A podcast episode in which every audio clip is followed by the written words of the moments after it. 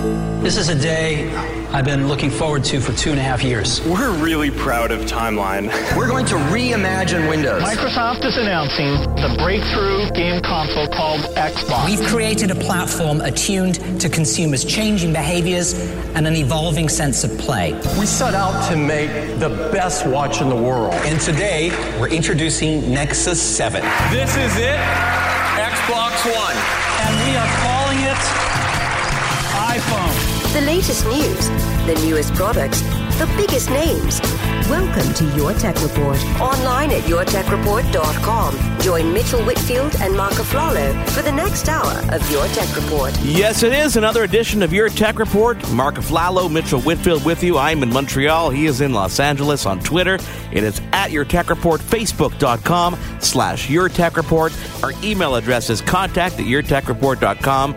Mitchell, there's a quote in the beginning of our show open that says, We set out to make the greatest watch ever, and this weekend is the weekend that people will be unboxing those Apple Watches, and we'll make that decision whether or not they've made us made the greatest watch ever.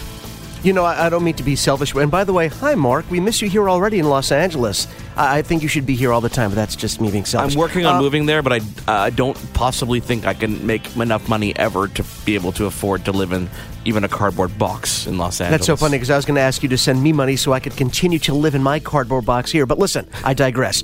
So I, I'm being a little bit of a selfish boy. Yes, I want my mark back in my uh, in my home, not my home state, the state that I live in now. But also, I'm being selfish boy because while everyone is celebrating the release of the Apple Watch, I just always look down to my empty wrist and am reminded of what I am not getting and what I did not get on launch day. So it's a little bit frustrating for me, but for all of you who have unboxed, and I'm very, well, I can't say I'm very happy. I'm pretty happy for you, yet I, I bring it back to myself. I'm a little upset, a little bit. Mitchell, as of bit. yet, I Yeah. haven't received my Apple Watch either. Okay, so we're kind of in the same boat, but mine will Yeah, at least be true. delivered, and they are promising that there are shipments that are going to be delivered ahead of time. So don't worry. I think All the demand is uh, obviously settling down a bit, but also that supply is ramping up. So happy Apple Watch weekend right here on your Tech Report from Wherever you are, everybody. yeah. Um, they did they did do their official iFixit teardown of the Apple Watch uh, this past Friday, and uh, what we're finding out, uh, you know, some new things such as how big the battery is, and it's a 205 milliamp battery in that Apple Watch, which will give you about the runtime that uh, you're expecting. Uh, yeah, we could, we could talk a little bit. I mean, this is the new segment we're, we're segueing into, so we could talk a little bit more about Apple Watch. Yes, we Yes, have time of to do this, don't we? course. Go, go, okay, talk, so talk. and just so you know, the the the the uh, the breakdown that you're talking about, the teardown with that battery, that was the 38 millimeter version. Now they've all they've always been talking about how the numbers that they gave us, that 18 hour quote for battery life, which people say is uh, they sort of lowballed it because it does give a little more battery life than that, but those numbers are based on the smaller 38 millimeter model that Mark just quoted. The larger 42 millimeter watch, they haven't given us numbers on that, but they did say it is a larger battery. It will work for longer periods of time. Yeah. Uh, so, so that's another thing to think about if you're sort of vacillating between, and if it's not just a look thing, but 38, 42 price point looks better battery life on the bigger watch. Listen, and if you want to think about things in comparison, you can look at things like the LG G Watch, which has a, a 410 milliamp battery, or even the Moto 360, which has a smaller battery, 320 milliamp, but lasts you know different you know different sizes, different lengths of time. But again, it's software also dictates, and usage will always dictate how long that battery will run you. Not not just that, but you can also use your, you know, you could sort of use your iPhone as a barometer here, Mark. Because look, listen, I, I've always said I was very pleased with both the iPhone 6 and 6 Plus battery life, and that's been a combination of battery technology and software tweaks to make that battery life better in the iPhone. However, if you're a person that is really into social networking, if you're constantly getting updates from your Instagram slash Facebook slash Twitter account, your battery life on your iPhone is going to be a lot worse than people that are not tied into social networking that are constantly getting Exactly. these notifications. And I can tell you right now, Mark, it's the same thing for the Apple Watch. If you're a person that is going to want to constantly use your Apple Watch to see all the people that have retweeted or favorited your tweets uh, Yeah. that are posting on Instagram, you will get shorter battery life than other people that don't. So please keep this in mind. It's not the watch, it's the way that you're using it. And this is one of those things as to why these watches don't necessarily have their own connectivity because battery life, Right. uh, you know, it, battery life is something that's always evolving. Something. It's like memory and storage. It becomes cheaper over time, becomes smaller over time. But you know, we, we are we are dealing with things like this. And and I want to talk about the Samsung line of watches because there's an announcement from Samsung that they are going to be releasing uh, their first round watch. It's going to be part of their Gear lineup. Um, that's coming towards the uh, latter part of this year, which is interesting. And they're going to be releasing an SDK prior to that. But let let's rewind a bit to the Samsung Gear watch that exists now with Android Wear on it. There's a lot of rumors about real iPhone support. We're talking about not just pairing it Bluetooth and getting what you can, but real, like an iPhone app that will send things to your Gear 2 watch. And for people that don't know, yeah, we heard this announcement that the, the, the, entire platform was getting this update. And in fact, the platform has been updated, Mark.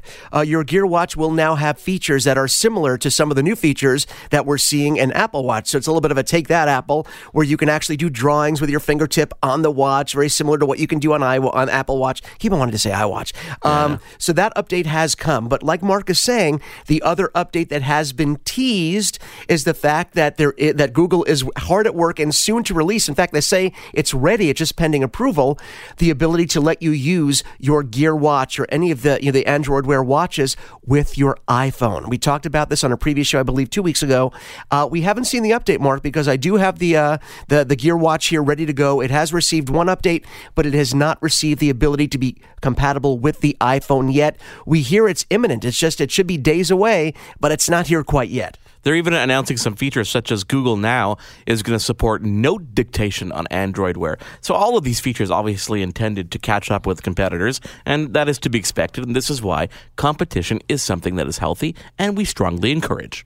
Yes, we do. We strongly encourage it very much, but we also want to make sure that the in the end the consumer is always the winner when there's competition among different uh, tech giants. Mark, I just want to skip right back, and then we'll move on from Apple Watch. I don't want it to be you know your Apple report. We'd have to change the name and all of our branding. Yeah, it's too much. Uh, but you know, we we heard they were Apple seemed to be vacillating. They seemed to be going back and forth about exactly how this watch was going to be sold.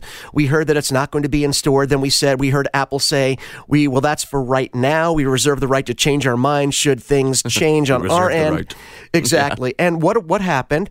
Uh, we now know that on launch day this past Friday, it was in fact released not in Apple stores. Apple stuck to their guns on that, but third party high end stores all over the world I know there's one store in Los Angeles that was selling the watch in store yeah. on the on, on launch day, and certain like boutique stores all over the world. Lines were incredible, but again, the messaging to the consumer, there were still lines in some Australian stores at Apple stores around the block, and the employees kept on having to come out and say, "Please don't wait because we're not selling it in stores. You have oh, to go Lord. to a separate boutique." So it is still confusing. I think Apple still hasn't found the sweet spot as to what they want to do long term and how they're communicating with the end user. So little bumps there, little growing pains, but don't worry, it, will get it'll get worked out soon. Well, let's briefly talk about Comcast and Time Warner. There's been, okay. this has been a while that they've been talking about this acquisition. Comcast wants to obviously buy Time Warner. They've you know they announced their intention to uh, to acquire the company for forty five billion dollars. Um, Is that a all? lot of uh, yeah, a lot a lot of speculation, a lot of concerns about competition in the Competition Bureau and competition in the cable business is what is really uh, looks like they are going to be backing off on this bid because we're hearing rumors that the the obviously the government is going to reject this merger. How big is a deal like this in, in, in your country, Mitchell? oh, this is a huge deal, but this sort of this starts to get into the you know years ago there were monopoly laws that were put in place to prevent one company from becoming too powerful and not giving people a choice, not giving consumers not just a choice but a reasonable choice to have the service and the price points they want. And this goes back, Mark, to what we just talked about competition being so important. Yeah. Competition is important because when when when giants like this merge together, it really it, the the balance the balance of power goes from the consumer in terms of making their choice, having appropriate choices at appropriate price points, the balance goes in favor of the company. Now that you have, if you were to have these two giants, I mean, we're talking Comcast and Time Warner, two of the biggest players uh, uh, on the provider end and television streaming. I mean, it's a huge deal in this country. And I'm telling you, it might not be the worst thing in the world for this not to happen because although, yes, there, there is upside, there is plenty of upside to, to having this sort of merger happen. Again, though, on the, on the downside for the consumer, and that's the point of view I'm looking at from right now, Mark will the consumer still have all the choices they want from two giant competing companies going, well, our service is better, we'll lower the price, we'll give you these packages, we'll lower the price even more? You're not going to see that when these mergers take place? And if it does happen, what sort of precedent does it does it set for other companies to do the same thing? And before we before we know it, we only have two companies to choose from. Well, yeah. And when that happens, innovation dies and prices do not move. Well, you know, the government did uh, many years ago. I mean, in 2011, they they bashed AT and T. You know, their T-Mobile acquisition. Uh, there was the EchoStar's bid to buy DirecTV in 2002. So there's a lot of precedent and a lot of careful calculation and look at the industry when they make decisions like this because it is it, it is uh, a very very touchy situation. Absolutely. I mean, let's let's let's use a different uh, two different companies here in the states. Okay, let's talk about the Dish and Directv. Now, they always they always play off of each other in terms of features, in terms of price point, consumer messaging, and branding. They're each trying to be the one in terms of uh, satellite television, and I got to tell you, for the consumer, this is a great thing because prices keep on lo- getting lower, uh, packages keep on increasing. You get more and more for your dollar because these two companies are fighting for their share. Now, for them, obviously, the more money they can get if they could unify as one giant company, good for them. But from again, from the consumer, we are the ones that benefit from this competition when these two big players compete. Imagine that competition wasn't there. What is the incentive? What incentivizes get giving the consumer more for their dollar? It's like video games. You know, when when one company buys the right, we will only we'll be the only one that makes football games. We'll be the only one that makes a baseball game. How do they get better when there's no competition? So I like the competition. I hope these companies stay separate. Ever since Nokia sold off their mobile division to Microsoft, we've been wondering what's going to come of this of this company. The Finnish company, you know, the, the sale meant that they could no longer make handsets, but it did not stop them from designing and licensing their designs. And that is what we're told is going to be happening in the end of 2016 because contractually they can't even do that and use that Nokia name until then. But the Finnish company will be releasing handsets, likely Android handsets, through third party manufacturing.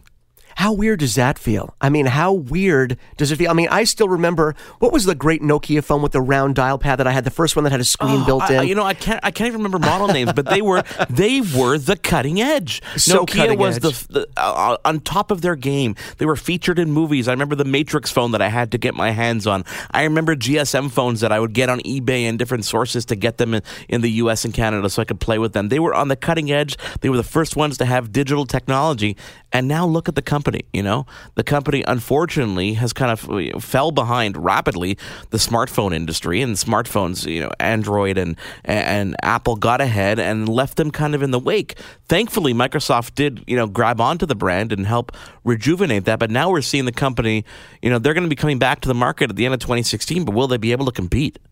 Well, you know, uh, uh there's a certain company and name that comes to mind, which is BlackBerry. But obviously, these companies took a very different path. Uh, Nokia, uh, Nokia, I think, still went along with the times and was able to uh, sort of grow as the different players came around in the field and evolve. But Mark, remember, I mean, it wasn't that long ago that uh, the name Nokia or Nokia, depending, I think they pronounce it Nokia. it wasn't that long ago that they were the ones that sort of revolutionized the Symbian operating system. Yes, that was the operating system for smartphones, right? Now that brand became synonymous, you know, in their second stage with Windows Phone, right? Making these great Windows Phone devices. I'm getting all emotional again. And now it's going to be an Android device, a Nokia Android device. It just sounds so strange to me, but you know, whatever they do, their designs are beautiful. The cameras are top notch. So I'm excited to see what happens next, even on the Android side, because they make killer handsets. They always have, and I hope they always will. So let, us talk about another company for a second, the, uh, Sony. Okay, Sony. I, I, want you to remind, bring your brain back to a couple of James right. Bond films ago. Sony right. was very proud to have their handset featured in uh, one of the James Bond films with Daniel Craig. Well, they are trying, or they have tried, and got rejected quite harshly, to uh, to get their device featured in the next James Bond film, which is really it, it's around the corner. But they were uh, they were slammed down because they were the words were Mitchell. They basically said we we only want the best of the best.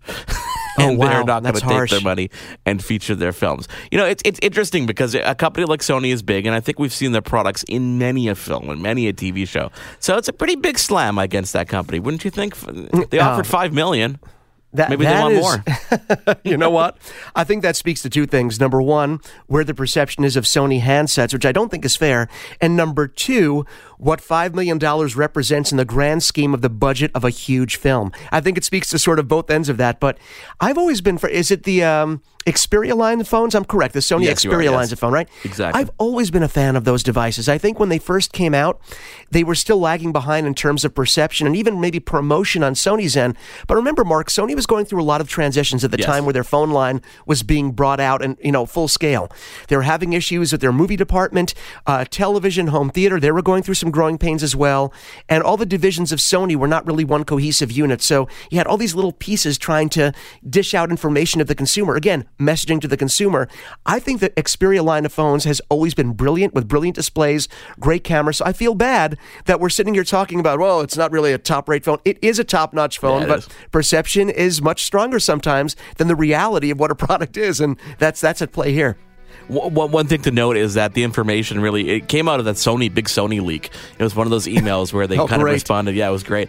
Uh, so we don't know the conclusion. So we may see the November sixth launch of uh, Spectre, which is the next Daniel Craig version of the James Bond movie, will be out, and we will see maybe they made good. Maybe they offered them a bit more money. We'll see that. It's like, how badly do you want this? Yeah, how badly- Maybe two bad- five million dollar payments to equal ten million dollars. Yes, Who knows? It is your Tech Report. I'm Mark Aflalo in Montreal. He's Mitchell Whitfield in Los Angeles. We've got more news coming up, and we've got a really cool interview around the corner.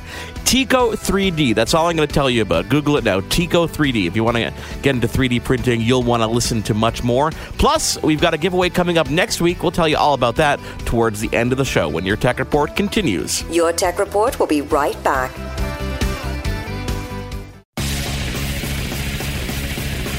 This is Your Tech Report. For gadget news and reviews, click to yourtechreport.com. Mark Aflalo, Mitchell Whitfield with you. Your Tech Report. Mitchell, we continue with the news of the week. Uh, yeah, this this piece of news is going to be part news and part plea.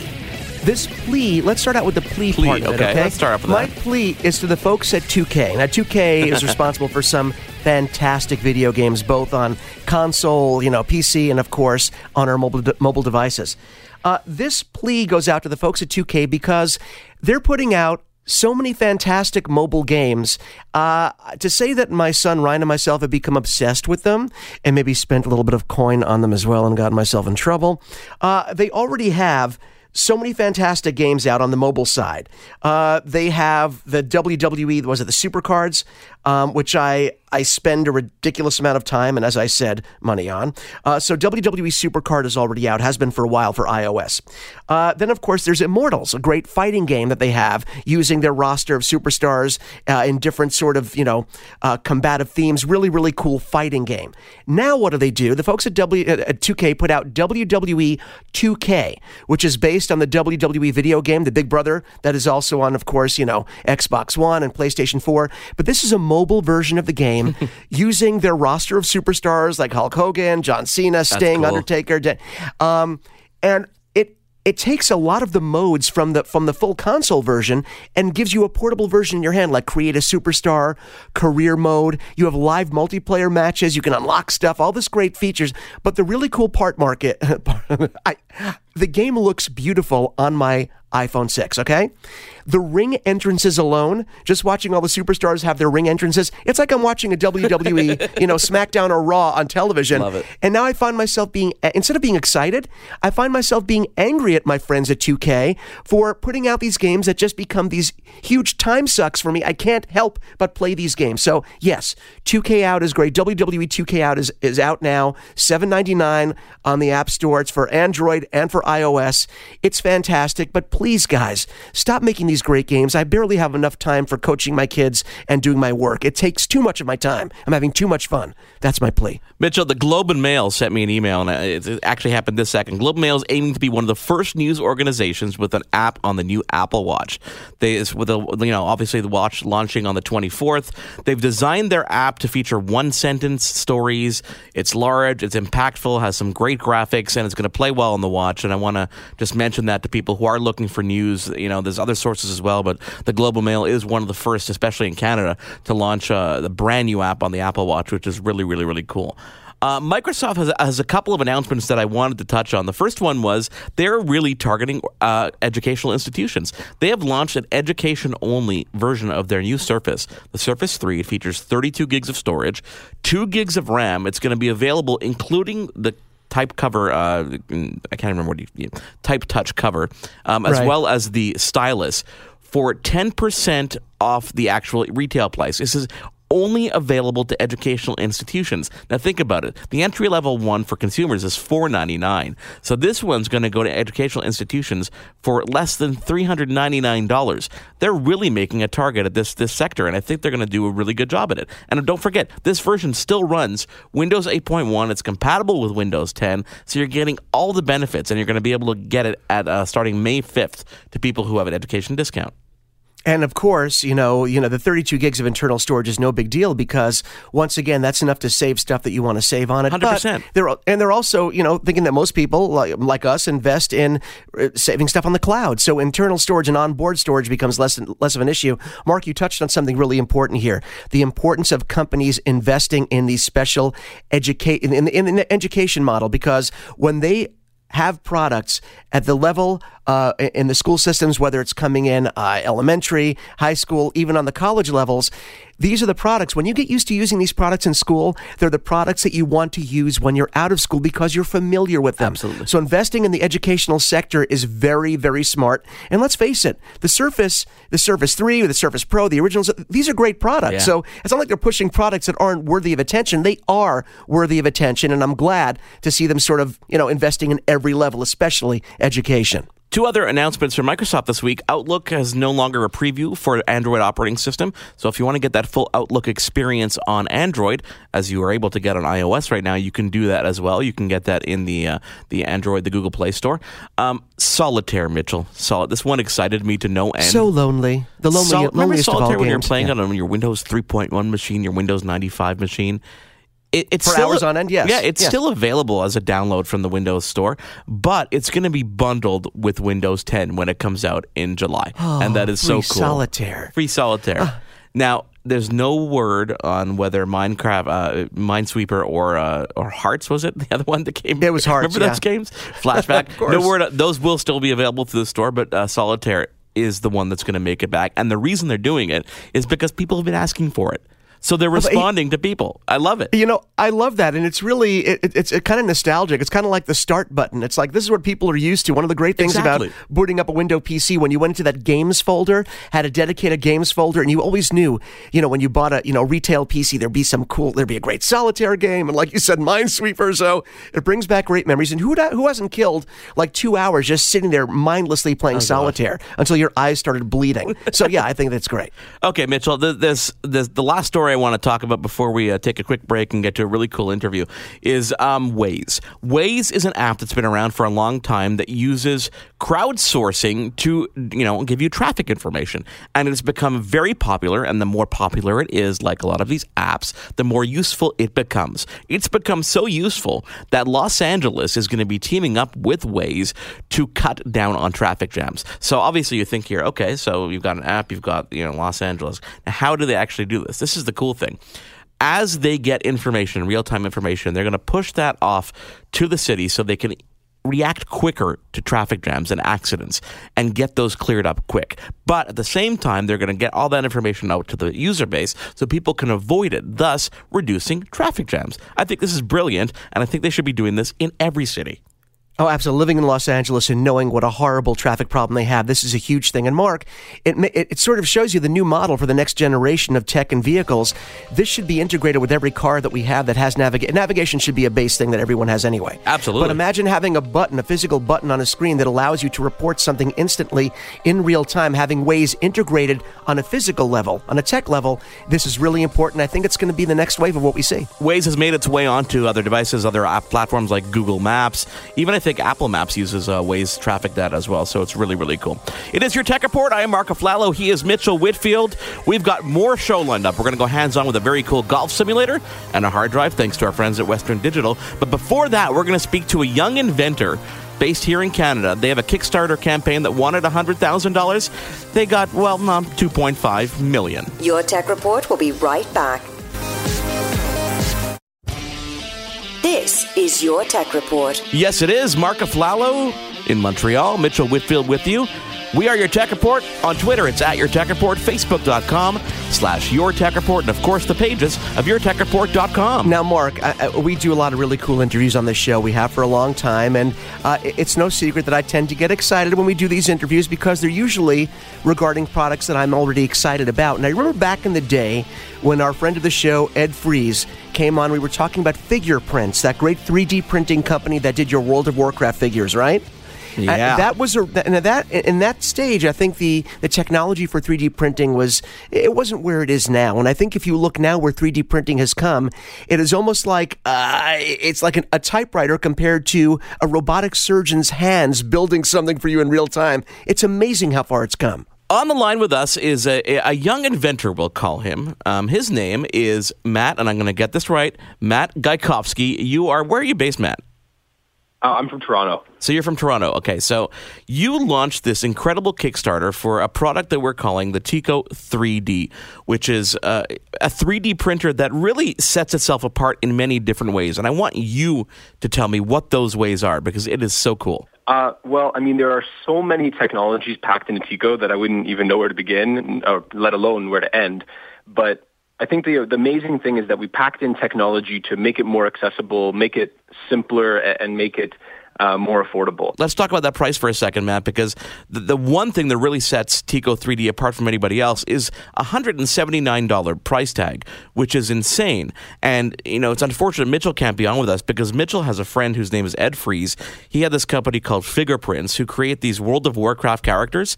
And, and these printers, if you think back, were like these giant tabletop machines with a print head that moves back and forth in many different directions. But that's exactly what you're solving. You're solving the issue of these mechanical things constantly falling apart. And you do that in Tiko 3D in a very unique way. Sure, and we do that with with new technologies where we're able to use uh, novel materials and, and, and new design ideas that allow us to make it smaller, more compact, more efficient. I mean, just look at what your cell phone was like back in the 90s. I mean, everything is getting smaller, and, and your printer should follow the same uh, the same rule without losing capability. Now, the design of Tiko 3D, it's unibody, and that's what really sets it apart, isn't it? That is the core technology there, yes. It's made of one piece. So can you can you describe what doing that, what creating a unibody design, what does it take out of the equation from traditional 3D printers that makes it better? Sure. Well, so many 3D printers have since forever been made of uh, a, multi-piece frame that has to be fastened together from these bulky beams that are, are heavy. And in the fastening process, there's so many ways you can misalign them, and during shipping they can become misaligned. And we, we've seen some new printers hit the market that are kind of dressed up versions of that, but it's still fundamentally the same thing. And we knew that we had to drop that. We had to uh, make something that was simpler, that was one piece. And I mean, we see that in, in race cars, we see that in, in modern uh, you know laptops and things like that. We see unibody construction, and we had to do it. Uh, and it took us a long time to figure it out. But once we did, I mean, all the calibration problems, all the misalignments, the weight, the bulk, everything, it just disappeared. All those problems, gone. Now, are we restricted to any specific, like, can we not print things that are certain sizes because of it? Uh, well, I mean, the technology is somewhat scalable, but we don't anticipate making a giant version of it in the future, although we've had the request. But the cool thing is that with Tiko, you can print objects that are much uh, larger than you would be able to print in an otherwise uh, otherwise similar size printer. Because that chassis is so thin, there's no real thick, beamy, you know, bulkiness to it. Uh, Tiko can print large objects for its size. But as far as making it gigantic, that's probably not going to happen anytime soon. Now let's let's talk about the Kickstarter campaign for a second because you launched a campaign uh, just about a month ago, and you were asking for hundred thousand dollars. Now we hear about all these campaigns, people asking for you know relatively small amounts of money. That's not a small amount of money, and getting blown away by the response. Right now, and this interview is pre-recorded. You're, you're at, at, at just about two point five million dollars in funding. Did you expect that? Well, Sharon's our business analyst, and she did a lot of market research beforehand. So I'll admit that we were carefully optimistic, but there's so many factors. I mean, especially when we first launched, our biggest barrier was the skepticism. I mean, people, if we set a high price point, nobody would care. It might not be a big deal. If we set a low price point, everyone would think we're a scam. And that's kind of how things started off. It was a little bit scary. Uh, so we weren't sure what was going to happen. But we have this saying that's, um, that we say, uh, hope for the best but plan for the worst. Yeah, of course. So we actually had scenarios planned out for every possible eventuality. Uh, so I don't want to say that we expected it. We we certainly were at the mercy of the people on this one, but but we were carefully optimistic. Now, when you when you saw it grow to this insane amount, does it scare you at all? Does it scare you? Like, can you meet the demand? Will you be able to fund it, or is it something that again you plan for? Um, well, delivering the printers isn't any more complicated for a larger order. Our manufacturers who are handling this, I mean, we're like probably the one Kickstarter company that doesn't want to start up its own manufacturing facility, which is smart. Uh, we're just going with experienced manufacturers while we focus on the R and D. Um, so delivering a large order shouldn't be a problem. It's just all the research and development that goes into perfecting it beforehand. That's the tricky part. And really, having a bigger campaign allows us to, let's say, have a larger team, to have a, a more complex endurance testing program. So really, all of this is actually improving our campaign. It's improving our odds of delivering a high quality product on the first uh, in the first batch. When do you expect to be be shipping the first devices out to Kickstarter backers? November. That's our first batch, and now we've got. Um, I think we're we're rolling into around close to April now uh, for our our latest batches. So we're we're taking it slow. We can produce these things pretty quickly, but we don't want to to you know overpromise, underdeliver. We're we're taking it slow and making sure that everyone gets a printer that was uh, built with care and and inspected and, and works well upon delivery. Listen, some of the biggest companies in the world, you know, do do take that same approach, which is making sure the product is perfect before it, it is released and it is in the market. When you um, once you obviously obviously satisfy your backers, is the price point going to remain the same for people who are just casual consumers buying it? We really hope we can keep it the same. Uh, it's going to depend on a lot of things. Of course, in a Kickstarter campaign, you, you get sales much quicker than you do on just a, a website or something. Yeah, of course. But of course, we're working towards uh, bringing these to retail, to institutions. And so there's a lot of factors that are going to come into play with this. But we think that looking at our business model, looking at our cost structure, it's quite feasible that these will be you know, in retail stores for under $200. And that's really our mission, to, to keep 3D printing accessible. This isn't like a Kickstarter cash grab. This is a bigger thing than that. We want this to be, at the end of the day, we want our printer to be cheaper than some textbooks because – especially for schools, what would you rather give a student, a textbook or a 3D printer? Well, hundred percent. The amount, the things that people can create if they had this kind of tool at their disposal is is infinite. So you're really you're doing a really great service, not only obviously for the company and making money and, and, and delivering a great product, but this is a, a great service to educational institutions and schools and, and the development of science and technology overall. Sure, and, and we know the potential of 3D printers. We wouldn't be here if we didn't have a 3D printer, and we didn't pay for our, for our first 3D printer. It was actually it's a really long long and interesting story, but we received it, and uh, and I mean, if there was a two hundred dollar one, I probably would have picked it up, but because it was a two thousand dollar printer, I couldn't, and so it was knife's edge. It was possible that uh, n- none of this would have ever happened. Could you imagine that? So imagine how many other inventions are out there that we can make possible by giving people that tool so they can create it. Well, t- and do me a favor, talk talk about some of those those thoughts because obviously having created this printer and all the stories we see about people uh, printing uh, replacement body parts, uh, limbs, things that really help other sectors. Are there are there limitations to what you think you can do with 3D printing? not that long ago, people didn't realize what a computer could be used for. Some people thought it was a useless uh, toy to have on your desktop and look at where we are now. Uh, I think 3D printing has so much potential, and, and prosthetics is definitely a great place to start. Yeah. But there's just so many possible. I can't even begin to imagine all the ways that it can be used. Of course, I have some of my favorites, right? Yeah. But so many ways, and I think a, a lot of it is going to depend on the technologies. Right now, you know, we have these FDM printers. Uh, there's a few other technologies out there for 3D printing, but a lot of them are limited to either super expensive machines that can do something like metals, but they're dangerous as well, yeah. or cheap little machines that can do plastic. And you got to start somewhere, but we envision the technology growing, materials um, expanding, and that's what's really going to unlock doors where just about anything can be 3D printed. Um, and really amazing things are going to result from that. So, where can people find out more? Obviously, there's the Kickstarter campaign on for just a couple more days, but the website is tiko3d.com. It is. Although the, the, website just points you right back at the Kickstarter campaign. All the information is there. Uh, we want to. We don't want to disperse it throughout the internet. We really want it to be in one place. I mean, every single thing about the Tiko experience is supposed to be easy, streamlined, simple, efficient. Uh, that's just that's just how we do things. Yeah, the, the, some features that I wanted to mention about the Tiko as well. I mean, it, you you know, wireless connectivity, um, cloud connectivity. These are all features that you wouldn't expect from a product like this, and that are really limited on the market today. So you've really got you guys have done a really good job, not only with the with the concept, but the design is spectacular, and the features you've built in are exactly what consumers want and don't even realize they want. Sure. I mean, you know, Mark, we never even for a second thought of ourselves as making a cheap 3D printer. We want it to be expe- uh, accessible, inexpensive, affordable, those kind of words, not cheap. Since day one, we wanted to make uh, not the lowest cost 3D printer in an existing kind of consumer class, but rather we want to be the most expensive 3D printer in a whole new class that no one's ever even knew existed. And, uh, and really, so we packed a lot of tech into Tiko. And, and someday someone will probably undercut us, but that, that won't be a problem because we're focused on new technologies, on on um, you know great user experience. We really want this to be the best printer not just the one that everyone can get. Well, I encourage our listeners to check out uh, Tiko3D.com. I'm going to head over there right now and become one of those backers. And I really want to thank you, Matt, uh, for taking the time to join us this week. That's amazing. Thanks, Mark. Thank you for your support, and thanks for having me on air. When we come back on your tech report, it's with Mark Aflalo and Mitchell Whitfield. That, that's us.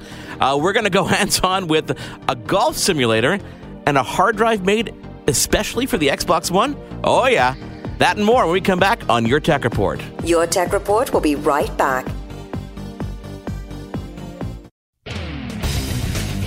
For gadget news and reviews, click to yourtechreport.com. Welcome back to Your Tech Report. Or you can find us on Twitter. It is at Your Tech Report. Or how about Facebook.com slash Your Tech Report? What about our email address? Well, I've got one for you as well. It's contact at yourtechreport.com. I am Mark Aflalo in Montreal, Canada. He is Mitchell Whitfield in Los Angeles, California. Mitchell, when I was there just last week, because I was in Yes. California visiting you, I miss you already, by the way. I know, me too. It's terrible. Um, you gave me a handful of fun gadgets that people uh, sent to you instead of me because sometimes it's easier to ship to the States, so I understand. And one of Yes, these gadgets yes. was uh, called Vert, V E R T, and we spoke to the creators back uh, right after CES, I remember. And what this does is it measures your, your vertical distance, your jump, really. Um, and it works with an app and works with your smart device. But you got to play with something that does way more than just measuring your vertical distance. It does way more for the game of golf, doesn't it? Yes, this is a golf specific product. It's actually a golf simulator slash learning tool. It's incredible. It's called OptiShot 2. Now, let me explain what this does, okay? I'm so excited. I'm getting emotional in my voice. It's okay. Imagine a device that you could fit in a backpack, a briefcase, you know, about one foot by one foot, maybe a little longer, Okay. not that much larger, but it can fit in any bag, any travel bag. You put it on the ground. It has a synthetic turf on it. It has an adjustable tee. And basically, you can hit golf balls off of this device and it will measure it uses 16 different infrared sensors to measure every aspect of your golf swing now you attach this device to your computer okay and i mean could you imagine mark being able to be in your own home uh, in the privacy of your own home using your own golf clubs. Uh, you can use regular golf balls if you have, you know, a, a space for a cage, or uh, these foam golf balls that, that come included in the package, and it will measure. I, I, I, I can't even tell you. I mean, like I said, head speed, angle. I mean, it's incredible. Okay, let, let me stop you for a second because Okay, yeah. this sounds to me like those golf simulators that I've seen at like Dave and Buster's and these, and even some golf stores have it where they have a giant projection screen set up that that's curved and you can go in there and it measures everything uh, from your. But This is for your home. This is for your home, and it, it has the exact same technology. The, the way it works is, like I said, it attaches to your computer. It works with either PC or Mac, comes with the software, uh, but then you can also attach that to a big screen television. So while you're standing in your you know garage, living room, wherever you have the room to play. By the way, they do say you need about eight and a half high, eight and a half foot high ceilings at least to accommodate, depending how tall you are, of course, to accommodate for the full swing because you're taking full Yeah, of course, you're swings taking full with your own swings. actual yeah golf clubs and it, you can actually play it comes i think with 14 courses included 14 full golf courses included. Oh, so while you, while it's actually measuring everything and giving you feedback in real time about what you need to adjust with your swing you can also play these rounds of golfs with up to four people online 14 very popular courses. It, it really is like having your own personal golf pro that because mark listen we all uh, golf is a wonderful game. I think the nice thing for me about golf is i know that i'm not good. So because of that my expectations are very low, and because of that, I very much enjoy it. And if you enjoy golf, and if you go out golfing at all with friends or on your own, it's very expensive. It's incredibly expensive, not just to go, uh, you know, hit some golf balls, even just at the driving range, but when you start getting, you know, talk about your greens fees, the golf cart rental, hundred percent, it starts to get. I mean, it's it's it, it can well, be very cost prohibitive. Well, not only cost prohibitive to play the game, but this also, I'm assuming, you know, obviously gives you all the teaching elements as well. I mean, you've got the pro, you save that amount. You got the golf fees, you save that amount. You don't need a cart to get to your bedroom. Uh, that's good. That's I right. Mean, to what extent can you use this? I mean, can you set up like a in your man cave? Can you set up a cage so you're using real? I guess you can. Why not? You can project it onto any on, on any surface, can't you? Absolutely. You can project it onto the on your. You can have it on your big screen. You can project on the wall. Uh, you can. I actually doing it on my big screen TV in the living room. I had room to do it. It was pretty incredible. Uh, but you could put the full cage. If you've ever gone into a golf store and they have the full cage set up, where this is the same technology. And uh, to give you an idea, okay, what kind of things does it measure in terms of you know as a learning tool? Club head speed, which a lot of people want to know how, you know, how fast they're making contact or what speed they're making contact with the ball. Face angle, swing path, distance traveled, face contact. So not just the when you actually make contact with the ball, what angle is the club? I mean, it's incredible. Swing tempo, shot shape, and it's measuring all of these things in real time using OptiShots 2 on uh, you know, OptiShot 2's onboard sensors, and they make it fun because you can be doing this, you can be actually hitting these balls and you can take from your initial drive right down to the putt on every hole on every course they include. It comes with the 14 courses. You could then buy additional courses. I was going to ask you about that. Yeah, of course, of course. And I, I got to tell you, even at, let's say let's say you don't want to use this in game mode where you can actually golf with your friends because we all know there are video golf games out there. Of course. Let's say you don't even want to do that, but you can do it. The fact that it allows you to take the learning element and go into a competitive element with, online with your friends, it really, really works. And yes, it's different, obviously, hitting a foam ball because you love to hear the contact of hitting a great, you know, a real golf ball. But yeah. if you're indoors and if you don't have that cage built in your man cave or wherever you like to, to play, and you want to actually do it in your living room while watching your big screen TV, doing the phone using the foam ball is perfect because foam ball, regular ball, it gives you the same information. It teaches you, it, it actually makes your game better. Of course, it does make you realize how, if you are like me, how bad your game is to begin with. But when you start making adjustments based on the feedback you're getting from OptiShot 2, you really realize how much of a learning tool this is. Now, Mark, price of entry is not cheap. But you know, let's keep this in perspective. OptiShot 2 retails for $499. But when you put that against how expensive it is to go to, I mean, you can go to the golf course. If you go to a nice course, uh, any given day, hit some balls, do 18 holes, you're already spending a couple of hundred bucks with a golf cart rental. This, uh, so this really does pay for itself after a couple of uses, and you get to uh, not shame yourself publicly with how bad your swing is. Only the machine will know. It keeps the data for you so you can see improvement. It's amazing. Listen, I'm not I'm not a big golf guy, but I I, right. I, I have someone so specifically in my head that is an avid golfer that always looks for tools like this to always improve his game. He also happens to have just renovated his home and has a, a giant retractable screen that comes down and has the space to do it. I can so picture him, uh, hopefully not whacking his small dog at the same time, but at least well, using yeah, this in his, well, yeah, exactly. Like I can see him using this in his living room, and it's really, really cool. And at that price point, this is, I mean, this is accessible to really anybody who really takes this game seriously. That's cheaper than you know some people play one day of golf. Oh, that's what I'm saying. And plus, if you're, you know, four ninety nine, if you, depending on what kind of clubs you have, you know, you can have a three or four hundred dollar driver. So, I mean, if you are a golfer that is, you know, even mildly serious about your game and getting better, and the fact, you know, uh, once again, even if it didn't have decent graphics, it's a learning tool. It wouldn't be that big of a deal but the graphics are beautiful. The courses are beautiful.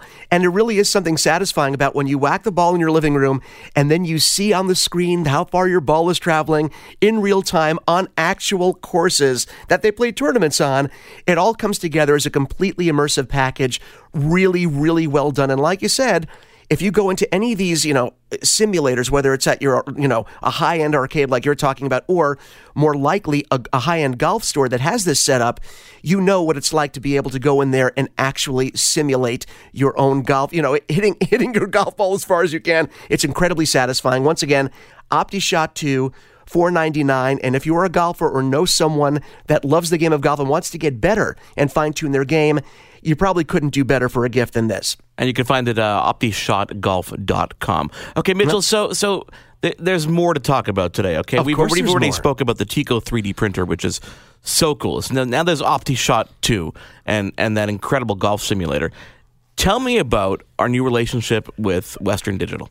Oh, the fine folks at WD. We are so thankful and appreciate them sending us gear now. And uh, here's here. Let me give you just a little background in terms of gaming and storage. Okay. Back in the old days of gaming, and I mean like, you know, a year and a half ago, of course, or two years ago, uh, the previous generation of systems, uh, being the Xbox 360 and the PlayStation 3, okay? Those systems, basically, the hard drives, they could, they could afford to have smaller hard drives, okay? 20 gig, 60, 100, 250 gig hard drives that you wouldn't worry about filling up because basically when you were saving things, it's downloadable content that you're saving or you're saving your games.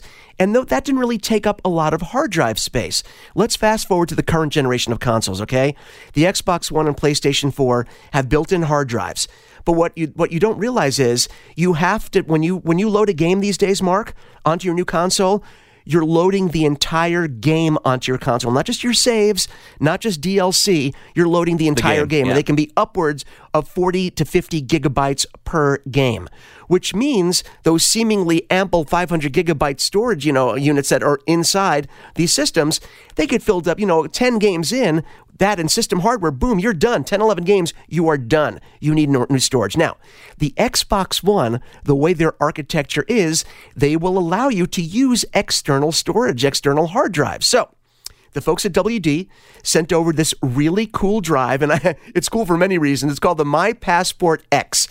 It's a portable hard drive. It's a two terabyte drive. Let me let me make sure people get that. Two terabytes. So unless you're the Imelda Marcos of gaming and have to have every game that's out there and have three thousand games, you will never run out of space using the WD My Passport X. Now, a couple things about this unit. Number one, it looks like a mini Xbox One. This is designed for the Xbox One. And yes, of course, it will work with your home computer. It'll work with your PC, not an issue. But it's designed to work with the Xbox One because of the way it looks, too. It looks, Mark, it looks like a mini Xbox One with the black design, partially matte, partially shiny plastic. I mean, it looks beautiful one of the things WD prides himself on is that it will just be plug and play perfect and work perfectly with your Xbox One. Mm-hmm. Now, I know what people are thinking. Well, all, all these, you know, it's a USB 3.0 drive, so it's very fast. All USB drives are plug and play, and they should just plug into your Xbox One.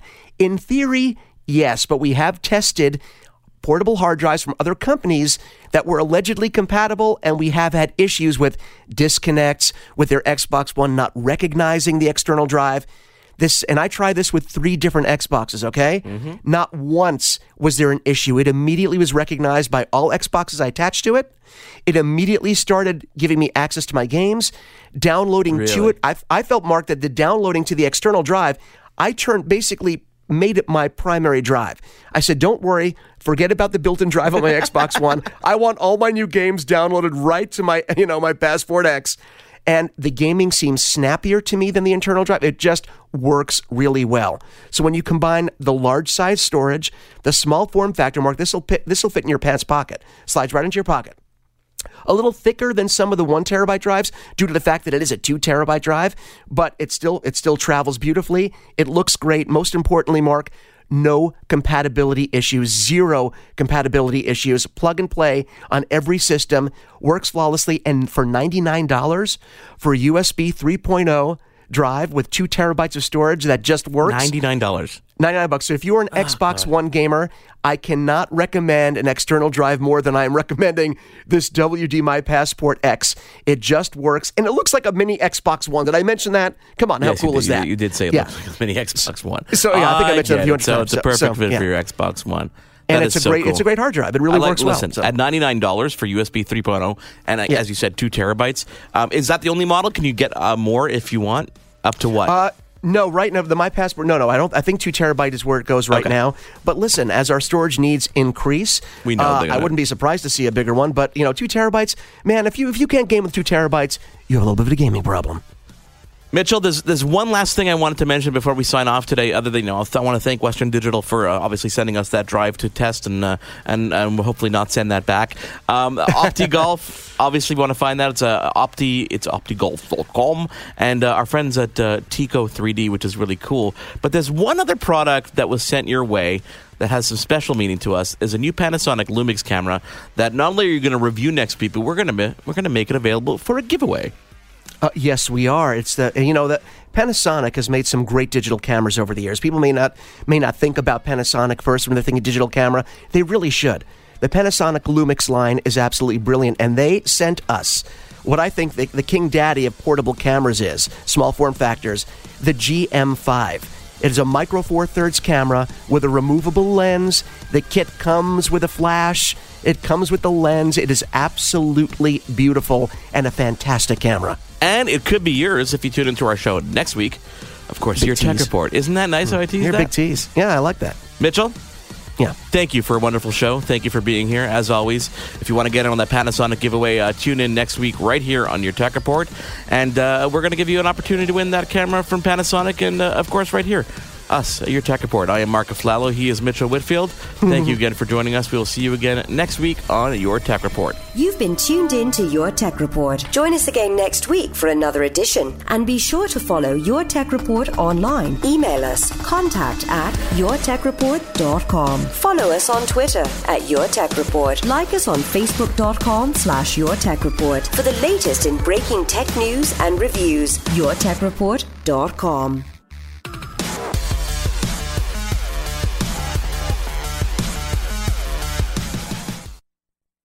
Hi, I'm Mercedes Nicoll, four time Winter Olympian and host of Dropping In, a podcast with Mercedes. This is a podcast where I interview a bunch of different people. I get the good, the bad, and the ugly, as well as I share my stories along the way. Now you can drop in at droppingin.com or subscribe on Apple, Spotify, and YouTube. I'll see you soon. I'm Matt Cundill, host of the Sound Off Podcast, the show about podcast and broadcast. Since 2016, we've been speaking with amazing people who have populated your ears for decades. Legendary broadcasters, research wizards, talent experts, podcasters, voice talent. Almost 400 stories, all for free. Subscribe or follow the Sound Off Podcast on Apple Podcasts, Spotify, Amazon Music, or at soundoffpodcast.com.